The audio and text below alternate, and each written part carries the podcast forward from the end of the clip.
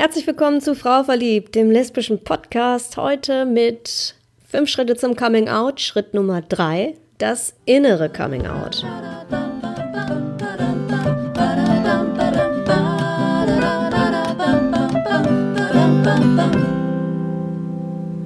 Das innere Coming Out. Wir haben ja bereits darüber gesprochen, wie sich Verliebtheit äußert und was das Wort lesbisch bedeutet, wo es herkommt, wie die Geschichte da ist. Und ähm, nach diesen Gedanken kommt der Prozess des, trifft das denn auf mich zu?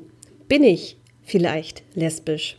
Und dieser ganze Prozess, der letztendlich dann zu dem Punkt führt, an dem man das vor sich selber dann eingesteht und für sich selber erkennt, nennt man das innere Coming Out. Für mich war das der schwierigste Prozess an der, an der gesamten Coming Out-Phase. Ähm, weil es eben ein super langer Prozess auch einfach war. Meine ersten Gedanken daran, dass ich lesbisch sein könnte, hatte ich schon im Kindesalter. Aber das habe ich ganz schnell immer verworfen, wenn solche Gedanken kamen. Da ist mir zum ersten Mal so begegnet, dass ich im Fernsehen so mal ein lesbisches Paar bei Marienhof oder so gesehen habe. Also ich sah, das gibt es, aber das gibt es super selten und es ist irgendwie deswegen komisch. Und dementsprechend äh, habe ich diese Gedanken verworfen und ähm, halt fest daran geglaubt, dass ich irgendwann dann, wenn ich erwachsen wäre, auch ganz normal einen Mann haben würde und ne, wie man sich das so vorstellt. Ähm, ja, dann so mit 13 ging es dann los, dass ich mir ernsthaft immer öfter diese Frage gestellt habe, ob ich lesbisch sein könnte. Da fing es halt dann an, dass ähm, meine Freundinnen um mich herum. Alle begannen von Jungs zu schwärmen oder ihre ersten Freunde hatten.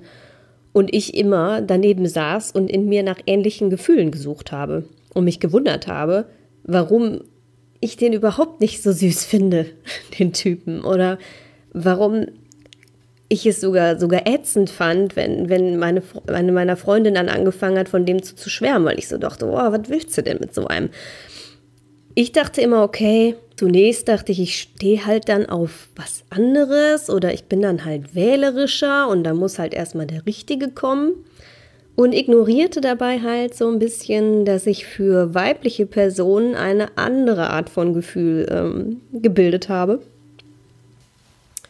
An dieser Stelle würde ich gerne einmal einen Einblick in meine großen Probleme bei meinem ähm, Coming-in-Prozess geben. Und zwar habe ich ähm, meine ganze Jugend hindurch ziemlich akribisch Tagebuch geführt. Also ich habe im Schrank so ungefähr 25 Tagebücher stehen. Leider mache ich das heute nicht mehr so. Ähm, ich glaube, ich habe das tatsächlich auch ganz stark gemacht, weil ich das so ein bisschen therapeutisch für mich brauchte oder so. Ähm, und da habe ich eine Stelle gefunden, die, finde ich, ziemlich klar macht, ähm, was, was für einen krassen Kopf ich mir darum gemacht habe, dass ich bloß nicht äh, lesbisch sein wollte. Ähm, und ich würde daraus einfach mal vorlesen. Und zwar schreiben wir hier den 30. Oktober 2005. Ich war also 15 Jahre alt und es geht um eine Szene, da kam ich ähm, vom, ja, ich war irgendwie mit Freunden irgendwie was trinken, ziemlich spät nach Hause. Und ähm, meine Mutter war noch wach und hat mich irgendwie abgefangen und die hatte halt schon mitgekriegt, dass ich, ähm, dass es in meinem Leben eine, eine weibliche Person gab, ähm, die ich irgendwie besonders oft erwähnt habe und über die ich vielleicht auch ein bisschen schwärmerisch gesprochen habe das ist von mir, ist mir selber auch aufgefallen, aber ich habe mir das halt immer irgendwie anders erklärt. So, und meine Mutter hat diesen Abend genutzt, um mich mal darauf anzusprechen, ähm, was das eigentlich ist, ob ich etwa verliebt sei. Und ähm, das war eine ganz, ganz furchtbare Konfrontation für mich. Und ich ähm, zitiere jetzt mal, was ich irgendwie drei Tage später dazu in mein Tagebuch geschrieben habe. Also, meine Mutter hat mich furchtbar verwirrt mit diesen Fragen, die ich nicht beantworten konnte und auch zwei Tage später nicht kann. Die Frage, hast du Schmetterlinge im Bauch, die berühmten Schmetterlinge im Bauch? Und alles, was ich dazu sagen kann, ist unter Umständen. Ja, wenn sie nett zu mir ist, wenn sie mir dieses Lächeln schenkt, ja, aber nicht ständig, wenn ich sie sehe oder sonstiges. Vor mehr als einem Jahr hatte ich das auch schon so. Danach habe ich es für mich verdrängt, einfach beschlossen, dass es völliger Schwachsinn sein muss. Absurd, unmöglich. Aber so ungern ich das jetzt auch sage, es ist nicht unmöglich und nicht so abwegig. Weil mich ja irgendwas an dieser Person fesselt, fasziniert. Und auf die Frage, was denn, kann ich wieder nicht antworten. Und was sagt meine Mutter? Liebe. Oh Mann, Liebe. Welch starkes Wort für dieses Thema. So, und ein bisschen weiter unten.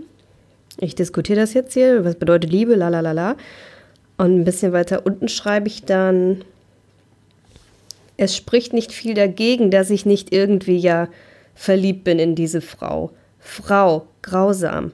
Aber selbst wenn ich es wäre, wie hat Mama es nochmal ausgedrückt? Und wenn es so wäre, was wäre so schlimm daran? Tja, also erst dachte ich, alles, alles davon wäre schlimm. Und dass meine Ma damit klarkäme, wenn es denn so wäre, das würde mir auch nicht helfen, schließlich müsste ich ja damit leben. Dieser Abnormal Abnormalität des homosexuellen Daseins. Und ich könnte und will damit nicht klarkommen. Aber wenn es so ist, kann ich das auch nicht ändern. Das wäre einfach so. Und ich müsste es ja keinem zeigen. Und vielleicht heißt das ja gar nicht, dass ich eine absolute Lesbe bin. Vielleicht ist das nur eine Laune, die verschwinden wird. Das sowieso.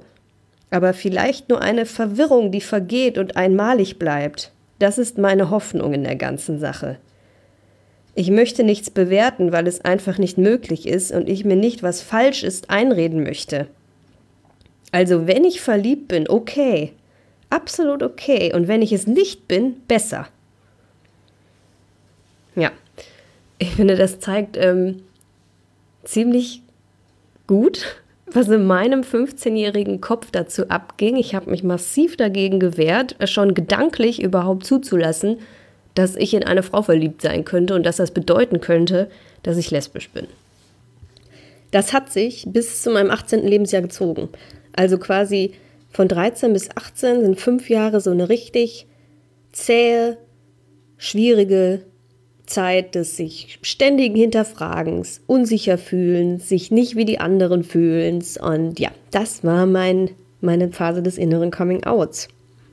Warum ist das innere äh, Coming Out so eine Herausforderung? Ich denke, das liegt daran, dass die Gesellschaft uns so bestimmte Bilder und Erwartungen an unsere Rollen, an unsere Geschlechterrollen auch stellt. In der Regel hast du einfach äh, heterosexuell zu sein. Du kommst auf die Welt und die Leute gehen erstmal davon aus, dass du hetero sein wirst. Früher war dieser Druck, die Erwartungshaltung, heterosexuell zu sein, natürlich viel krasser. Heute denke ich, ist ja aber immer noch wenn auch subtiler, immer noch am Werk. Ähm, das sieht man ja zum Beispiel, wenn man Film und Fernsehen betrachtet, auch wenn es da immer besser wird. Ne? Es gibt natürlich immer mehr Serien auch, die äh, homosexuelle Charaktere haben. Früher, ist noch nicht so lange her, gab es das wirklich selten. Oder man denke an die Werbung, die man sich so anguckt. Ähm, ich glaube, da, da ist wirklich sehr, sehr selten, dass man mal ein homosexuelles Pärchen in, in einem Werbeclip sieht also mir stoßen da eher immer so, so Leute entgegen wie hier die furchtbare Nutella-Familie. Ich weiß gar nicht, ob die aktuell noch im Fernsehen läuft, aber ich hätte jedes Mal kotzen können, wenn ich die gesehen habe, weil die so richtig typisch Klischee heteronormative Familie sind, Vater, Mutter, Sohn, Tochter, richtig übelstes Klischee, alles happy happy, ja klebrig süß einfach. Und das sind die Bilder, mit denen wir aufwachsen, mit denen wir uns auch ständig umgeben die auf uns einprasseln und uns so subtil immer vermitteln, so sollte es sein, du musst auch so sein. Ja, und wenn man, wenn man dann merkt, dass man aber nicht so ist, weckt das natürlich Sorgen, weckt das Ängste. Ängste wie ich gehöre nicht dazu, ich werde den Anschluss verlieren, meine Freunde oder Familie könnten sich abwenden, denn ich bin nicht so. Ich hatte mega viele Ängste und ich hatte ein ganz starkes ich will nicht anders sein Gefühl. Und das hat mir den Prozess einfach echt erschwert. Was hilft? Ähm, mir hat geholfen, mich mit dem Thema zu beschäftigen, als ich damit begann, Geschichten zu lesen über lesbische Frauen oder eben Serien und Filme mit lesbischer Storyline zu gucken, da konnte ich langsam beginnen, den Gedanken überhaupt zuzulassen, dass es eine lebbare Möglichkeit ist, lesbisch zu sein. Und ich habe festgestellt, wenn, wenn man dann damit anfängt, zieht man automatisch immer mehr davon an. Also ich, ich fing mit dem einen Buch an, wo so ein, so ein kleiner Nebencharakter dann eine Lesbe war und auf einmal sah ich im Fernsehen eine Serie mit einem lesbischen Paar und in dem und dem Buch traf ich nochmal auf sowas. Man zieht sowas dann automatisch an und stellt dann fest, dass es eben doch keine so unfassbar merkwürdige Seltenheit ist, sondern tatsächlich einfach etwas, was es gibt. Und das war für mich auf jeden Fall schon mal ein wichtiger Schritt, um in diesem inneren Coming-out voranzukommen, überhaupt erstmal zu erkennen, dass es das gibt. Ich hatte halt auch keine Beispiele in meinem Umfeld. Ich kannte niemanden, der auch homosexuell war und habe das deswegen gar nicht unbedingt als eine lebbare Möglichkeit für mich betrachtet. Was auch hilft, ist natürlich mit Leuten Kontakt aufnehmen, die homo sind. Ähm, wenn man da niemanden gerade hat in seinem Umfeld, dann haben wir ja Gott sei Dank heute das Internet und ich glaube, das macht es auch echt relativ leicht, andere homosexuelle Menschen kennenzulernen. Ich denke, das ist etwas, was ich auf jeden Fall eher hätte machen können in meinem Leben. Ähm, denn es hilft einfach, wenn man, wenn man echte Beispiele sieht und nicht nur die fiktiven aus den Büchern und den Serien. So formt sich dann halt auch mehr und mehr die Gewissheit, dass es okay ist, so zu sein, weil man hat ja das Beispiel vor Augen. Außerdem helfen natürlich Freundschaften und, und Bekanntschaften in dem Bereich, sich gegenseitig auch dann zu unterstützen und Erfahrungen auszutauschen und sich aufzufangen, wenn es halt doch mal schwieriger ist. So, und mein, mein dritter Tipp, ähm, was hilft in der inneren Coming-out-Phase, werte dich nicht ab. Ich, ich habe festgestellt, die Art, wie ich mit mir spreche, macht halt, wie ich mich fühle. Und eins meiner Probleme war, dass ich mich selber stark dafür verurteilt habe, nicht wie die Mädchen um mich herum zu sein. Ich habe mich in meinem Kopf oder auch in meinen Tagebüchern vor mir selbst als falsch tituliert oder wenn ich richtig schlecht drauf war, als krank. Und wenn man so mit sich selber spricht, kann man keinen Frieden mit sich finden. Und egal wie du das zunächst finden solltest, egal wie viel Angst dir vielleicht macht, wenn du feststellst, dass du Homo sein könntest, Werte dich nicht ab dafür, sondern sprich möglichst, ja, nachsichtig mit dir. So wie du mit jemandem reden würdest, von dem du weißt, dass er sich fertig macht, dass er eine schwere Zeit durchmacht. Sei dein Freund und nicht dein Feind. Ansonsten denke ich, ist es natürlich total individuell, wie lang sich so ein inneres Coming-out zieht. Die einen haben es leichter, die sind schneller mit sich selbst im Reinen, die haben vielleicht positive Beispiele in ihrem Umfeld, an die sie sich wenden können. Andere wiederum haben vielleicht kein Beispiel oder schlimmer noch, haben sogar Widerstände, kennen vielleicht Leute in ihrem nächsten Umfeld, die aktiv schlecht über Homosexuelle reden. Sowas macht es natürlich nicht leichter. Dementsprechend gibt es halt die, da dauert das nur ein paar Monate vielleicht. Und dann gibt es die, die haben dann aber erst mit Mitte 40 die Erkenntnis, lesbisch zu sein. Gibt da keine allgemeingültige Regel. Ich wünsche dir, dass du keinen langen Leidensweg daraus machst.